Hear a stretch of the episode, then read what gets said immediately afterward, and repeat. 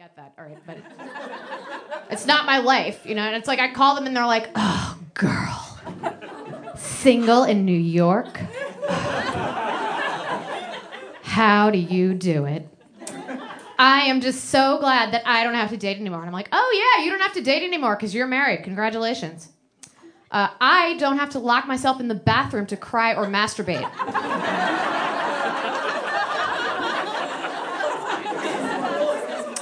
Thank you. Usually it's both because I'm that good.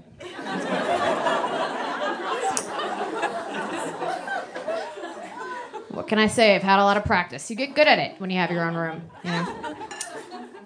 Uh, also, you know who else doesn't have to date? Anyone. It's optional. You don't have to go. You can spend your time watching Netflix at your own speed and going to bed whenever you want. Did you know this?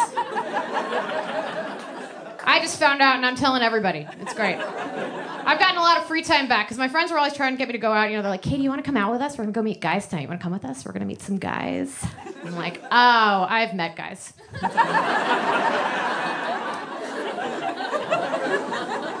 Familiar with their work. Thank you. Uh, Buffy the Vampire Slayer is going off Netflix at the end of the month, so I have work to do. But you, yeah, I know. Yeah, it was, it's already gone, you guys. It's still on Hulu. Don't worry, it's fine. I don't know, like the work that I refer to with the dudes is like I, I have gotten a lot of free time back. I ha- don't get uh, dick pics from strangers anymore, which is nice. Gentlemen, can we talk? Like, how did this dick pic thing get off the ground? I don't understand. Like, put yourselves in our shoes. I have never been sitting around my house by myself, like, ooh, you know what I want to do with a dick right now? Look at it.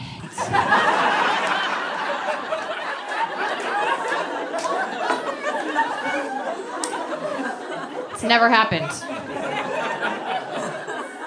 Like, every time I've been in the room with a real one, the first thing I do is turn the lights off. Take the hint.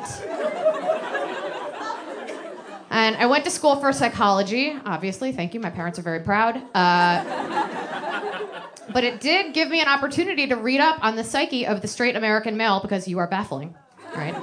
Uh, and the literature agrees, by and large, that if you grow up a straight dude in America, your biggest fear in life is a woman laughing at your penis. For your reference, ours is that you're gonna murder us.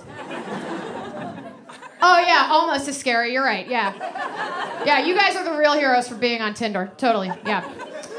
It's just weird to me because it's like an established thing that that's your biggest fear. So if you're sending unsolicited dick pics to women, your greatest fear is happening. It's happening. You brought it on yourself. Like, it's poetic and beautiful. I'm not even saying stop, honestly.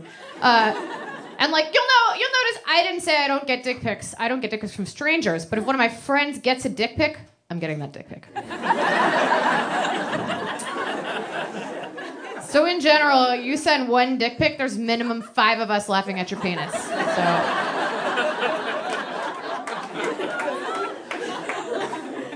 I don't need you to laugh. I just need you to go home and make better decisions. Okay. Thank you. Um, occasionally, I do let guys touch me. All right. Uh, you're like, go on. We don't know. Uh, the last, the last one was Swedish. Uh, he's still Swedish. He's alive. He's he's in Sweden. He's fine. Everything's good. But it was surprising to me to hook up with a Swedish guy because, for one thing, I like statistically, white guys no, like no, like one on one. Generally, when I meet them, they're fine. But like statistically, it's probably not going to work out. Uh, but it's like. I lived here for five years, and that was the first time that I ever touched a white guy's penis. Was when I lived here, which I know sounds like I was like, bah, and then just ran away. No.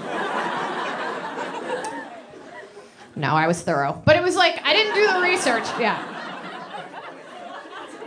I didn't research the demographics before I got here. So it was like when you get into a restaurant and you're seated and then you get the menu and you're like, oh, you only have salad. Uh, I guess I'll have salad.